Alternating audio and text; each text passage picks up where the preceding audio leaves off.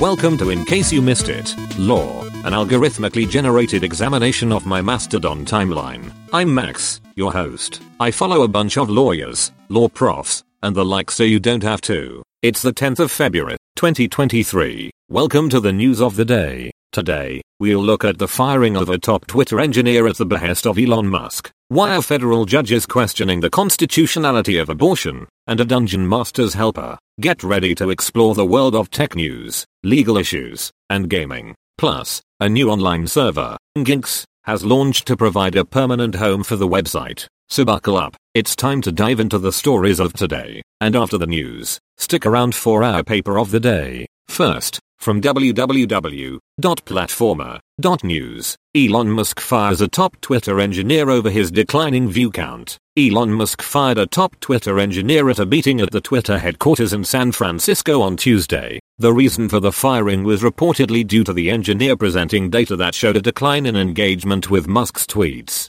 Internal data and a Google Trends chart showed that Musk's popularity in search rankings had decreased from a score of 100 in April to a score of 9. Musk has instructed employees to track how many times each of his tweets are recommended and has expressed dissatisfaction with engineers' work so far. At the same time, Twitter usage in the United States has declined almost 9% since Musk's takeover, and employees have described the current workplace as chaotic and disorganized. Next, from Slate.com, why are federal judges asking if abortion is still maybe constitutional? A U.S. District Judge Colleen Kollar-Kotelly has asked for a supplemental briefing to determine whether the right to abortion is secretly protected by the 13th Amendment's ban on involuntary servitude. This comes in response to a criminal case against anti-abortion activists accused of conspiring to block access to a DC abortion clinic. The judge's order follows the Supreme Court's reversal of Roe v. Wade in June, which has led to an alternate reality timeline of reproductive health care in the US and a choose-your-own-ending field of modern abortion regulation. Finally, from Colarusso Jithabio, Dungeon Master's Helper, a new tool has been created to help people learn the popular role-playing game Dungeons & Dragons. The tool was created by David Colarusso and is available on GitHub if people want to make their own edits.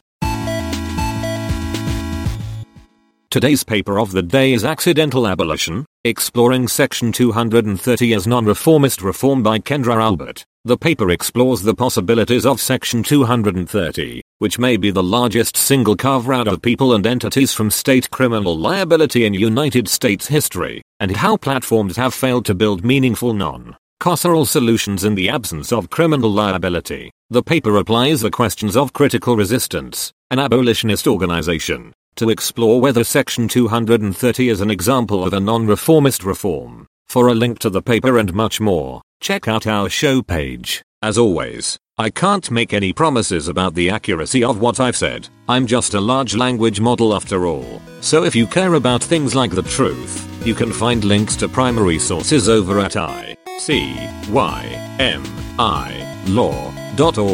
Thanks for listening. See you next time. Music from www.fesliyanstudios.com.